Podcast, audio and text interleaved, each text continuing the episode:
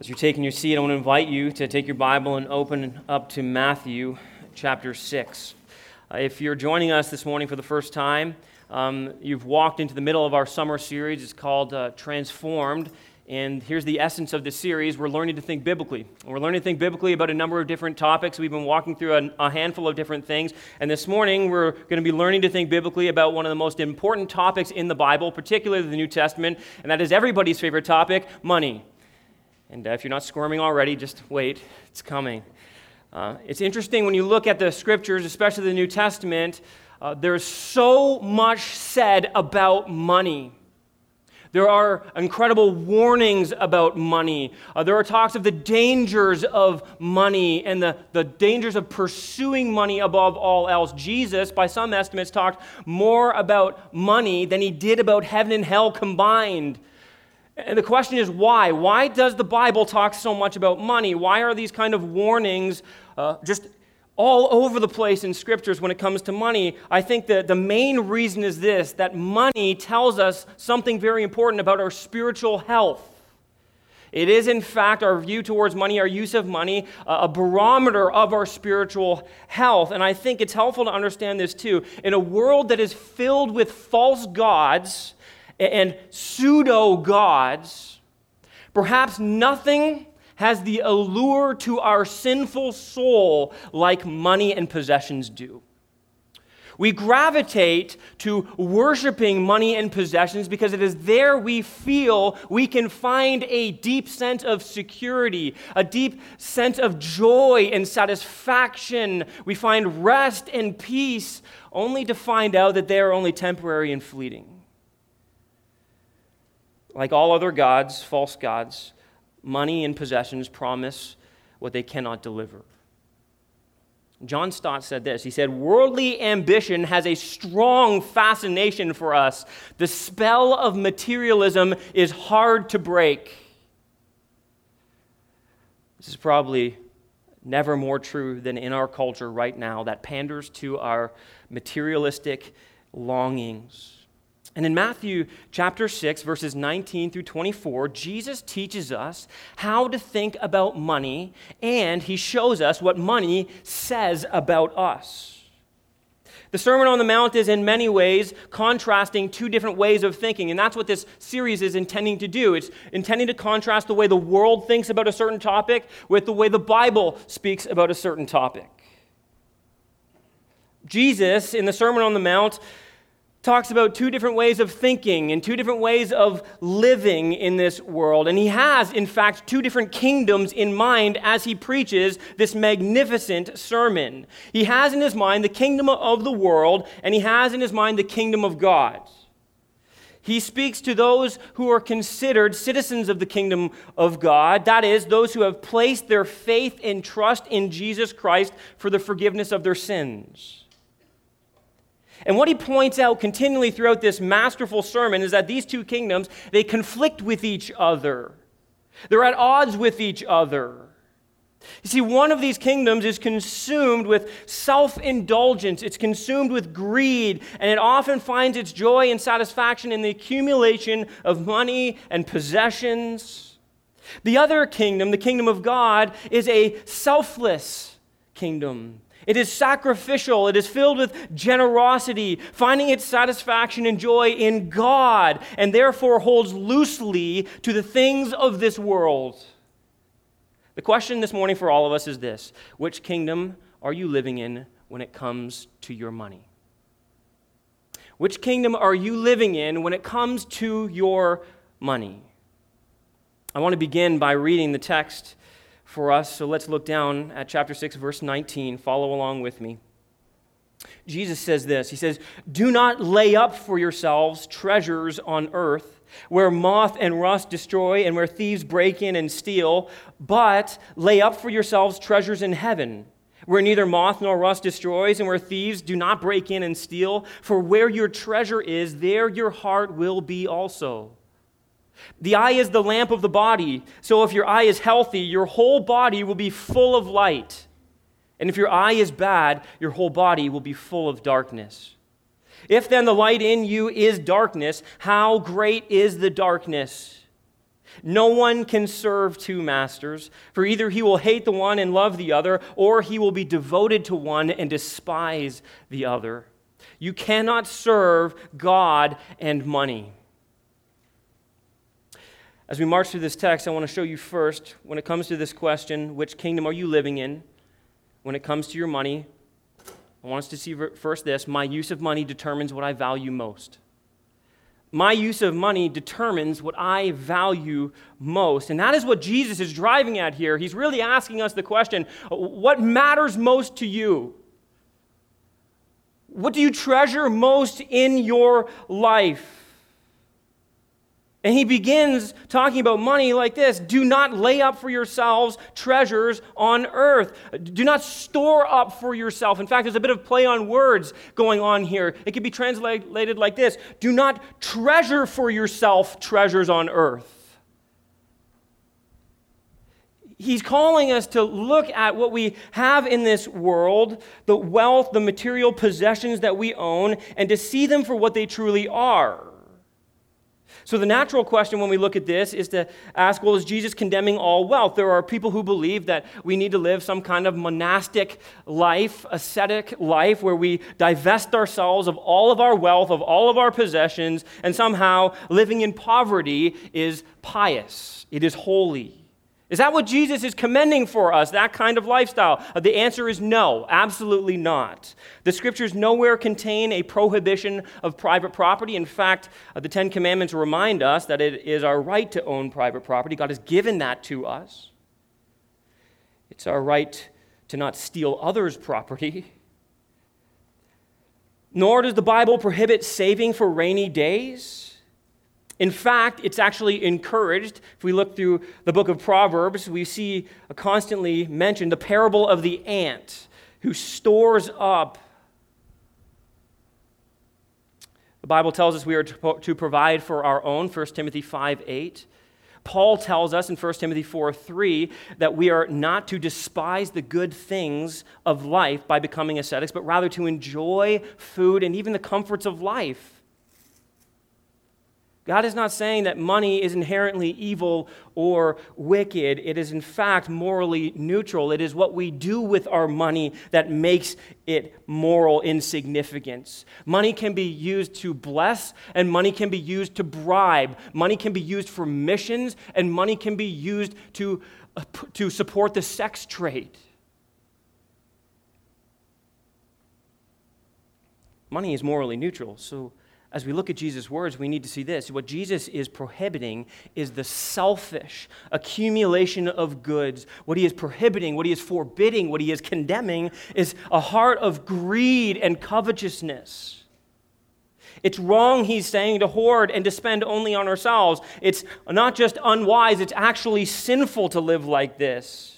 In Luke chapter 12, verse 15, Jesus puts it this way Watch out, he says, be on your guard against all kinds of greed. A man's life does not consist in the abundance of his possessions. And that is the way of the world right there, isn't it? So many in this world live as if their life consists in the abundance of possessions. So many Christians live as if our lives consist in the abundance of our possessions. We are defined, we find our identity in what we own and what we long for and what we strive for.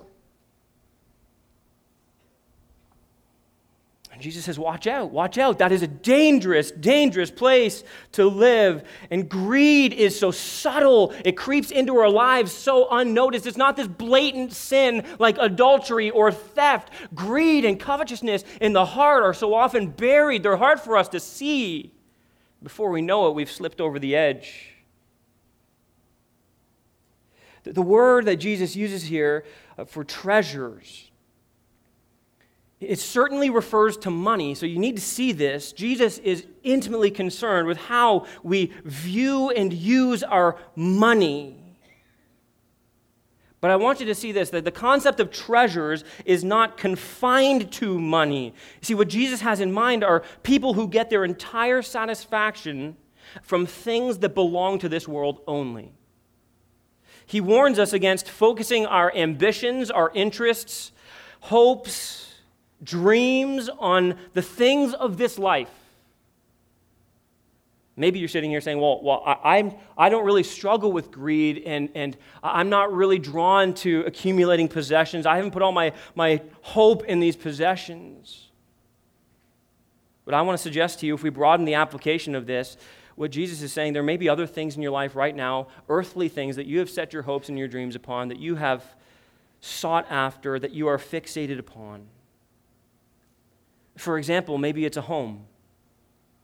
Maybe it's the desire for a home, or maybe, maybe you actually already own the home, but you've got in the home of your dreams, or so you thought. But now all you can think about is how to refurnish your home, what color to paint the walls, what I need to change next, what I need now. And it's this never ending cycle being discontent with what you have, always seeking more. It consumes your thoughts. There's also the treasure of family. Some people put family before everything in their life. Some people actually pride themselves by saying that nothing, nothing comes before family. Family is everything. Some mothers and fathers think only of their children. And this is, listen, this is a form of narcissism and selfishness. When we give, listen, when we give such primacy to our family, there is no time for our neighbors, there is no time for our community, and oftentimes there is no time for God. You may not have a fixation on wealth, but the treasures that you cling to may be just as deadly. Maybe it's a hobby. Maybe it's a position in the workplace. Maybe it's a, a career that you long for desperately. Maybe it's a person in your life. Maybe it's a spouse. Maybe it's a spouse that you're seeking so desperately. If anything in this world is everything to you, it is an earthly treasure. Let me say that again. If anything in this world is everything to you, it is an earthly treasure. And here's why this is such a problem. Look down at the Word of God with me. Jesus makes it very clear because these are the things where, uh, as halfway through verse 19, where moth and rust destroy and where thieves break in and steal. Uh, this was so relevant to the time when Jesus was writing because all of their wealth was found mainly in three different areas gold, grain, and garments. And so, what he's dealing with here, these three elements moth and rust, destroy, thieves, break in, and steal sorry, two, really two, but can be broken into three. What he's saying is this all of these things that you value are at risk of decay and corruption, they're temporary. You see, the economy of this world and all that belongs to it will not last. That's what Jesus is saying. If you put your hope in the earthly things, you need to know you've put your hope in something that is temporal and will ultimately fade away. The earthly treasures we covet and hoard are susceptible to the corruption of this world, where moth and rust destroy, and where thieves break in and steal. And you can go to great lengths to protect everything you have. You can put them in the most secure bank, you can lock things away in a fireproof safe. But in this world, nothing is truly safe.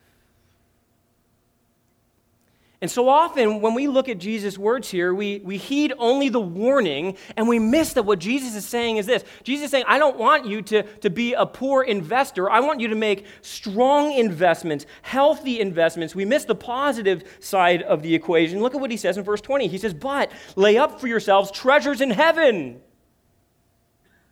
and the value of laying up treasures in heaven is this neither moth nor rust destroys, thieves do not break in and steal. There is security in those kind of investments.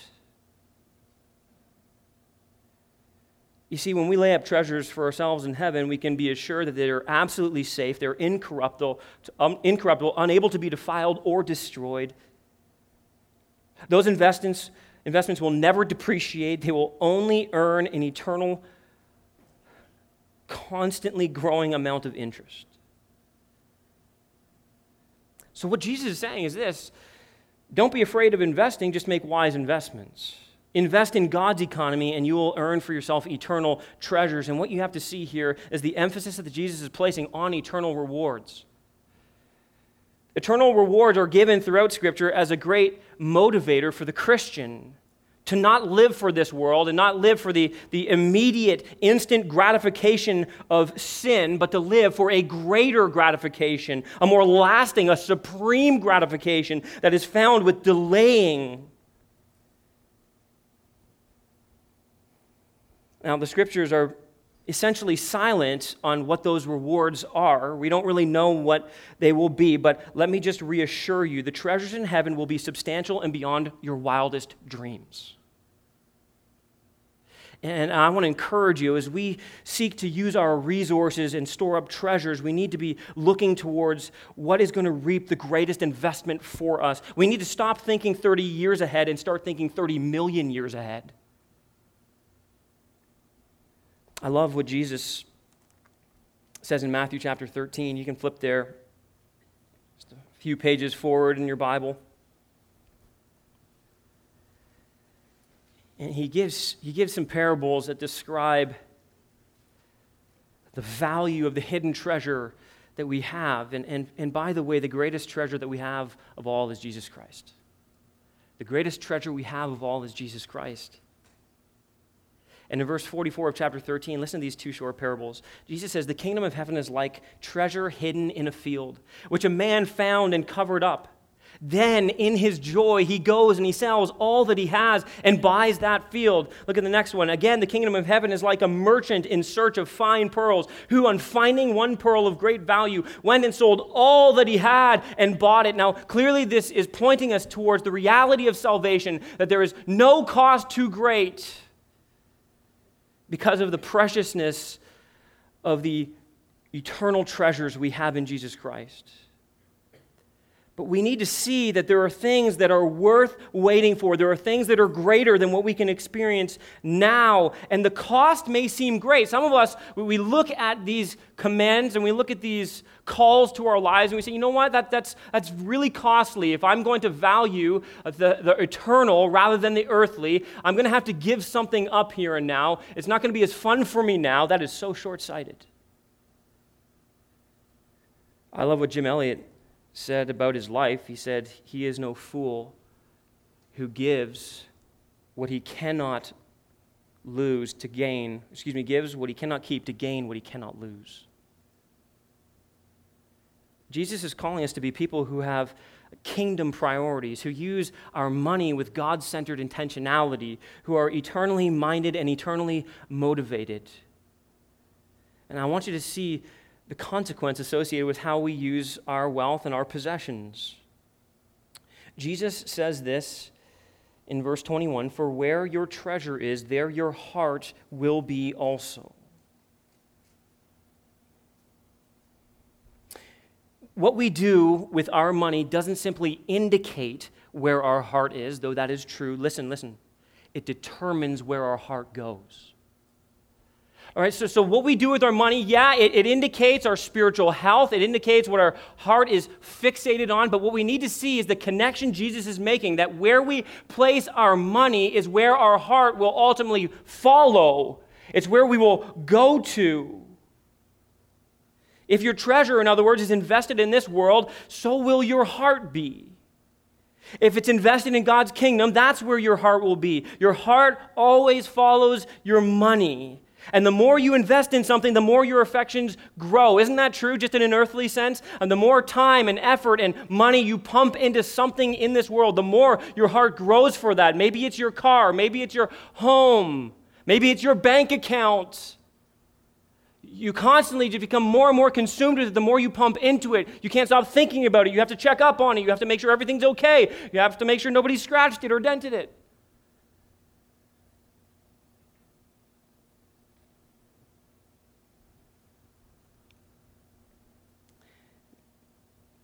Whatever you're investing in, that's where your heart is. And the hard part is it's so difficult to stop this cycle. It's like an addiction. And that's why Jesus is calling us to stop. He's telling us that we're prone to invest in the wrong things. Our priorities, because of sin, are all turned upside down. And, and practically, maybe you're saying, well, how, how, do I, how do I get a heart for the things that are important, the things that are eternal? Well, just listen to what Jesus' words are. I mean, you say, I, I want to, to, to be more involved. I wish I had a heart for missions. Start investing more of your money in missions. I wish I had a heart to reach the lost. Start investing your money in, in organizations or in things that are going to reach the lost. I wish I had a heart for the broken and the homeless and the poor and the disenfranchised. Start pouring more of your money into those people and those places. I wish I had more of a heart for the church. Why don't I have a heart for the church? Church because your money isn't being used to further the work of God's kingdom through the church of Jesus Christ. Start taking your money and placing it where your heart wants to be. And watch as your heart's affection begins to grow for that thing that you're putting your money into.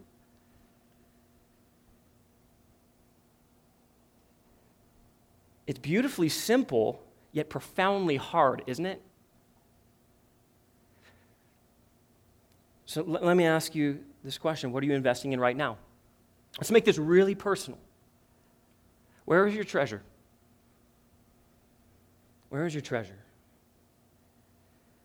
A.W. Tozer gave four questions to help us identify what we value most.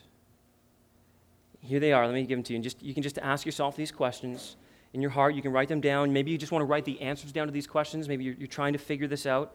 I trust that the Spirit of God will be working right now in your heart to open your eyes to see what you treasure most in this life. Here it is first. What do I value most? It's the first question. What do I value most? Here's the next one. What would you most hate to lose?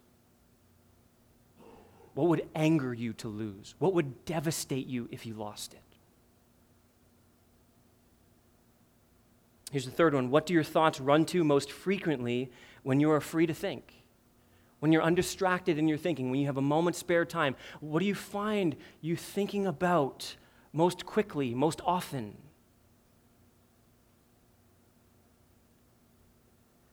Here's the final one.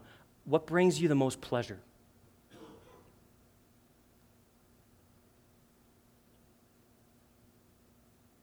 Where's your treasure?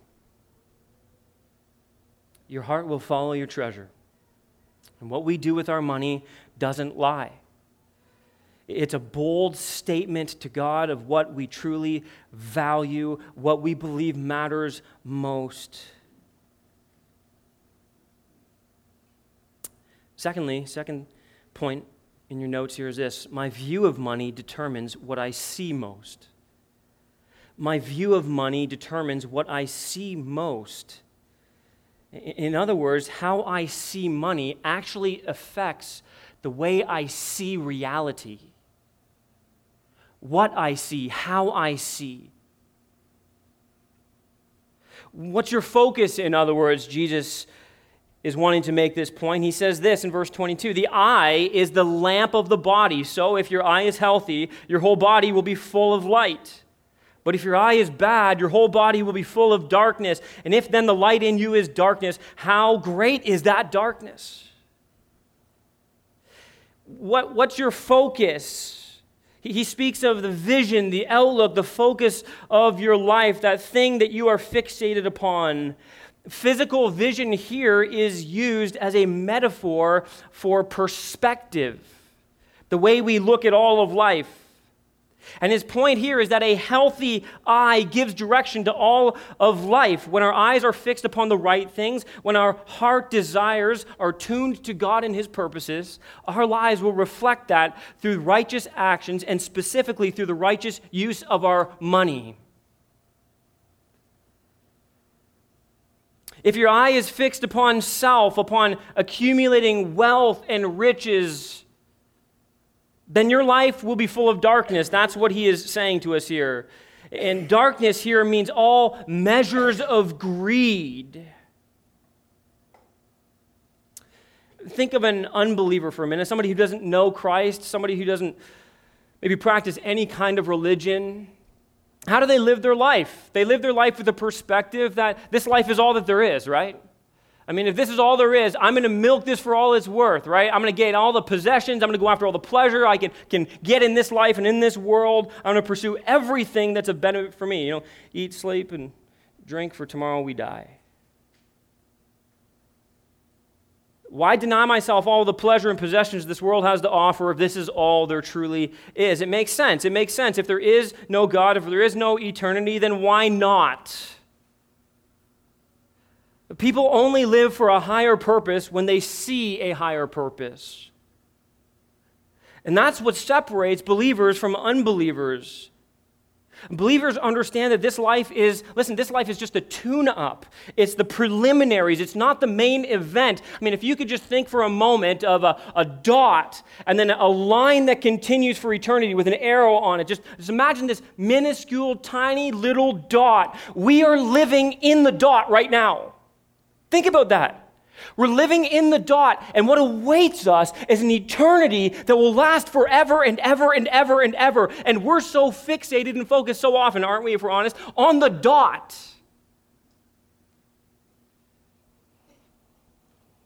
We need to learn to live the way God calls us to, as if this world is not our home, as if we are sojourners and strangers and aliens, as if there is so much more that awaits those who are in Christ Jesus. Jesus says that if your eye is healthy, your whole body will be full of light. Healthy here can also mean clear or more literally single. The idea is that of a, a, window. And you can imagine a window that is maybe covered with mud and there's only a minimal amount of light that's able to get in to illuminate the room. But then you wipe away that mud, and all of a sudden the light comes flooding in. It makes everything more clear. It allows you to see things the way they truly are. You see, the eye that is healthy then has a singleness of perspective that is unhindered by the allurement of wealth and possessions. And so often, this is the distraction in our lives. The healthy eye has a steady gaze upon one object, and that object is God Himself. This idea of healthy implies a single minded devotion the word has also been translated as a generous eye. That's, that's really important to hang on to for a minute. A generous eye. The idea of, of being healthy in a spiritual sense when it comes to your money is somebody who is generous with their resources, who gives them to where God wants them to give them. Contrast that with the phrase the, the bad eye, or the eye that is bad. Uh, that can also be translated the evil eye. This phrase regularly refers to, listen, an ungenerous spirit. The rabbis said that an evil eye indicated somebody who is grudging and cheap and ungenerous. Proverbs 28 22 says this A man with an evil eye hastens after wealth. Proverbs 23, verse 6 says this Do not eat the food of a stingy man, literally, a man who has an evil eye. Don't miss the vital connection here. In the physical sense, if our eye is bad, we can't see where we're going, right? We're blind, we're bumping around, we have no true perspective. So, too, in the spiritual sense.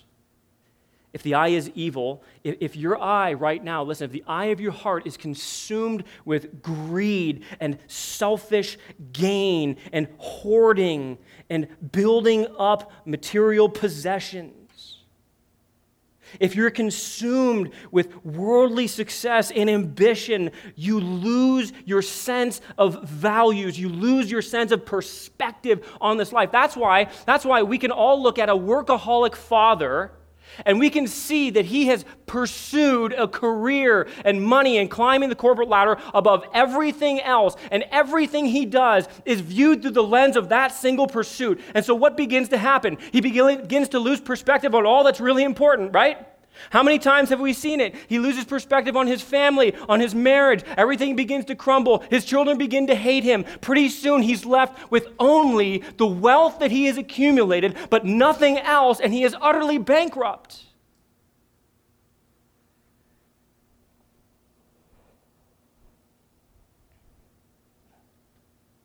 But it's so fascinating because in the moment, that person can't see the darkness they're living in. And what you have to see is that darkness begins to spiral deeper and deeper over time. And before they know it, they've dug themselves so deep in the darkness. How great is that darkness?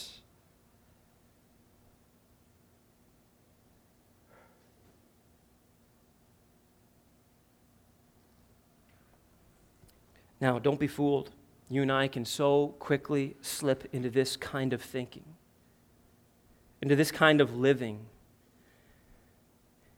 Perhaps you're sitting here and you're struggling in your spiritual life, and maybe you struggle with reading your Bible, you struggle with getting anything out of church, you struggle with prayer, you struggle with leading your family and your kids in the spiritual things of the Lord. Maybe just the, the Christian life seems blah and bland, and maybe you, you feel like you can't really see clearly what God, is, His will is for your life, and you're struggling with sin so deeply. Maybe, maybe, just maybe, what God is wanting to reveal is that your eyes have been so fixated on self indulgence, on greed, on covetousness that nothing else, not even spiritual things, make sense to you right now. It's like you've been driving your car in the middle of the night with no lights on.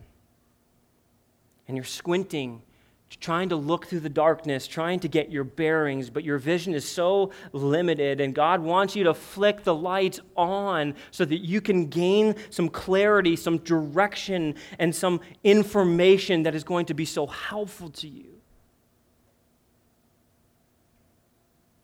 Your greed or your generosity will dictate your spiritual health.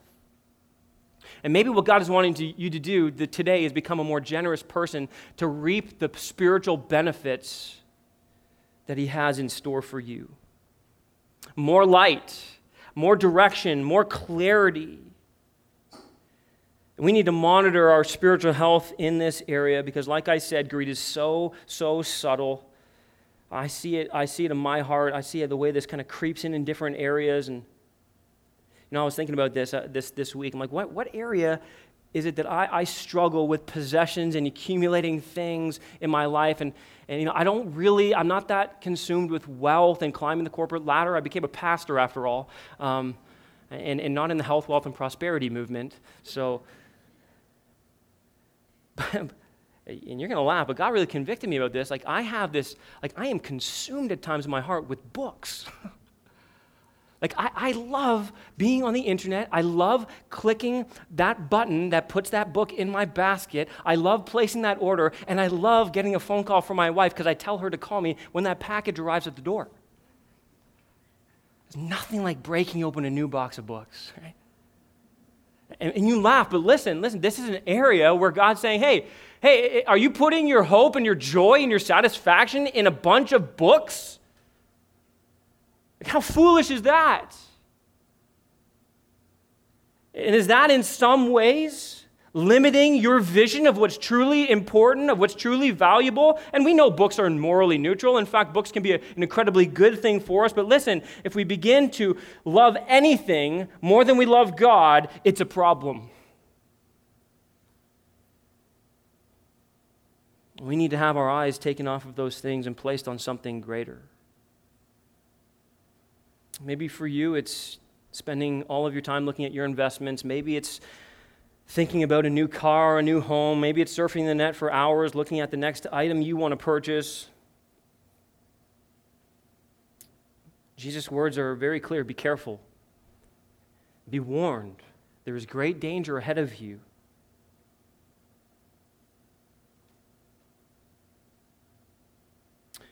Thirdly, notice this my love of money determines who I worship most. My love of money determines who I worship most. Jesus really gets down to the heart of the matter here in verse 24, and he says, No one can serve two masters. For either he will hate the one and love the other, or he will be devoted to the one and despise the other. You cannot serve God and money, or mammon, which is possessions, material things.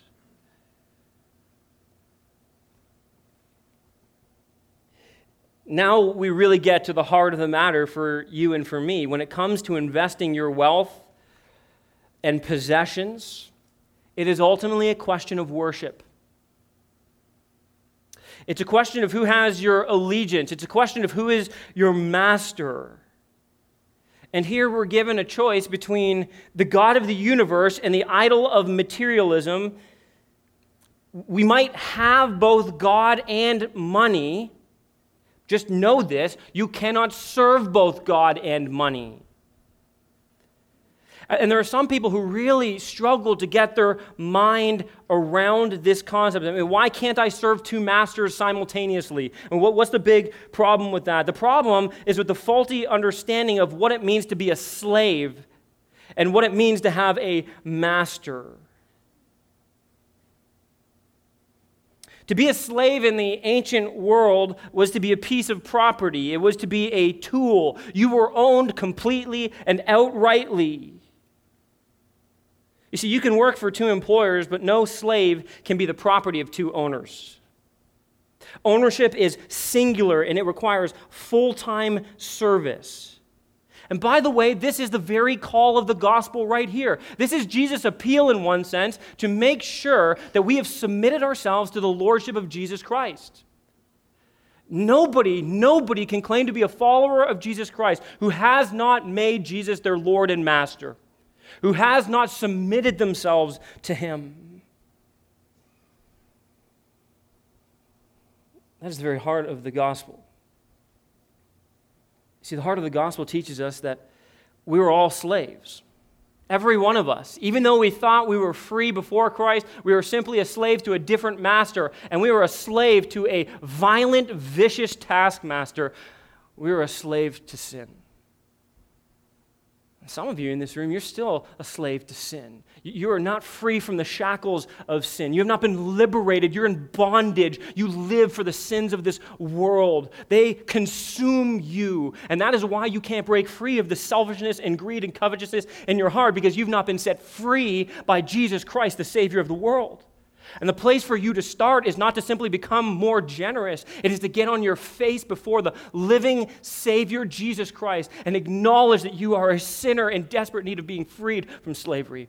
Acknowledging that it's only His blood that has paid the price for you. Only His blood can set you free. But you see, he makes you then a slave to a different master, a loving master who cares for your every needs who isn't violent and vicious, who isn't out to destroy you, but his love, his love drives him to care for you. The Bible says that we, as we are transferred out of the kingdom of darkness into the kingdom of his beloved Son, we become slaves of Jesus Christ. We become slaves of righteousness. Our master is Jesus Christ. And yet, at the same time, we experience in the Christian life an ongoing tension Our old taskmaster is trying to pull us back and make us slaves once again. And the Spirit of God that is within us pulls us over to what is true and right and good.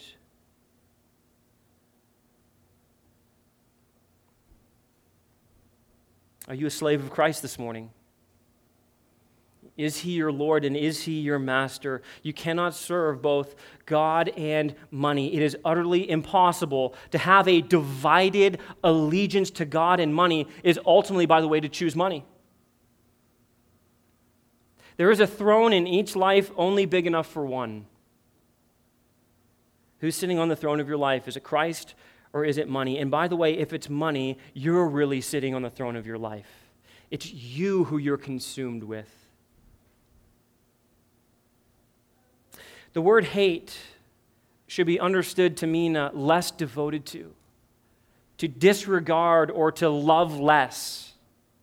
And I just want you to think about how this conflicts with the greatest commandment in the Christian life to love the Lord our God above all else, right? With every part of our being, as Pastor Brian showed us last week, with everything we are, with all of our heart, with all of our soul, with all of our strength. Everything we have is supposed to be committed to loving our God. And if we love money, that means this. If, if the love of money begins to distract us, it derails us from loving God the way we ought to, the way He calls us to.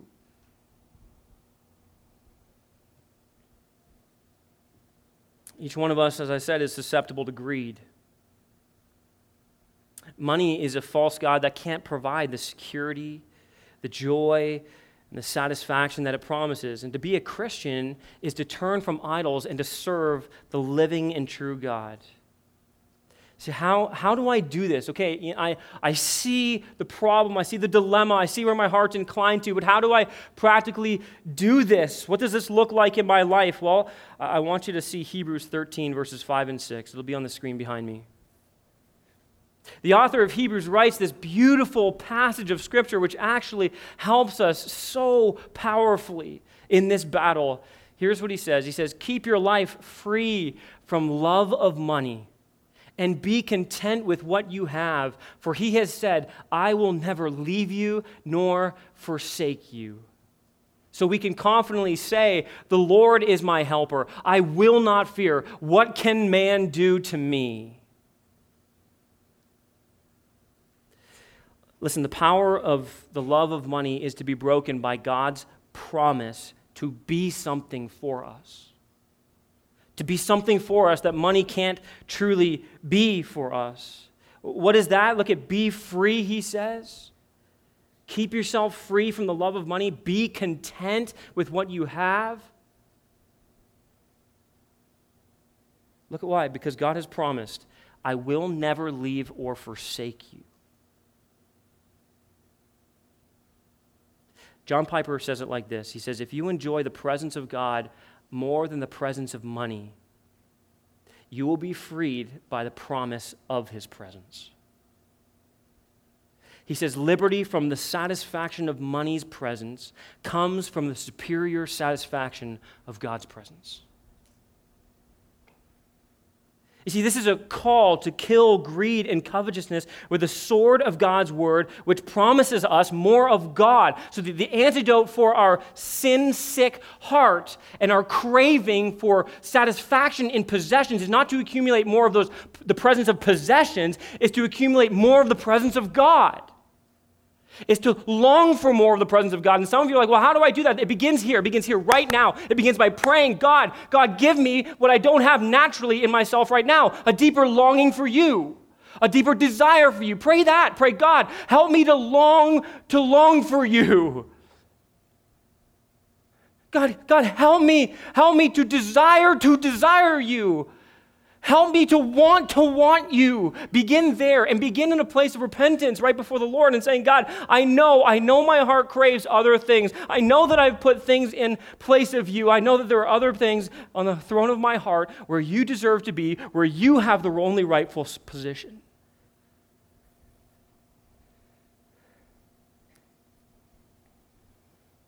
See, God promises that he will never leave you or forsake you. Do, you. do, you see that? Here's, here's the tendency in our heart. Here's why that's, you say, why did he have to put that in there to keep us free from the love of money? Because the, the love of money is simply a way for us to find security and satisfaction in what can't ultimately deliver those things. And God promises, he says, don't you understand? Those things are empty. They can't do what I can do for you. My promise is my presence, and I will never leave or forsake you. I will always be enough for you. I will always be satisfying enough for you if you seek me with your whole heart.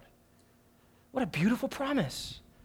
That's why you can be content with whatever you have. That's why you can have much or you can have little, but you can be content, like Paul said, because you have Jesus Christ. Amen? That is the hope that we have. That is where our satisfaction must be found. He must be our supreme treasure. So, which kingdom are you living in when it comes to your money? Put your life right now under the spotlight of eternity. Assess it right now from God's vantage point. If God is looking at your life right now and He's looking at how you use your wealth and your resources, will He see somebody who is more interested in storing up treasures in heaven than storing up treasures here on earth?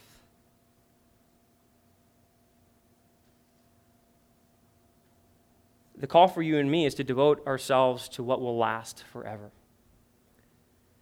And Jesus gives us all the choice.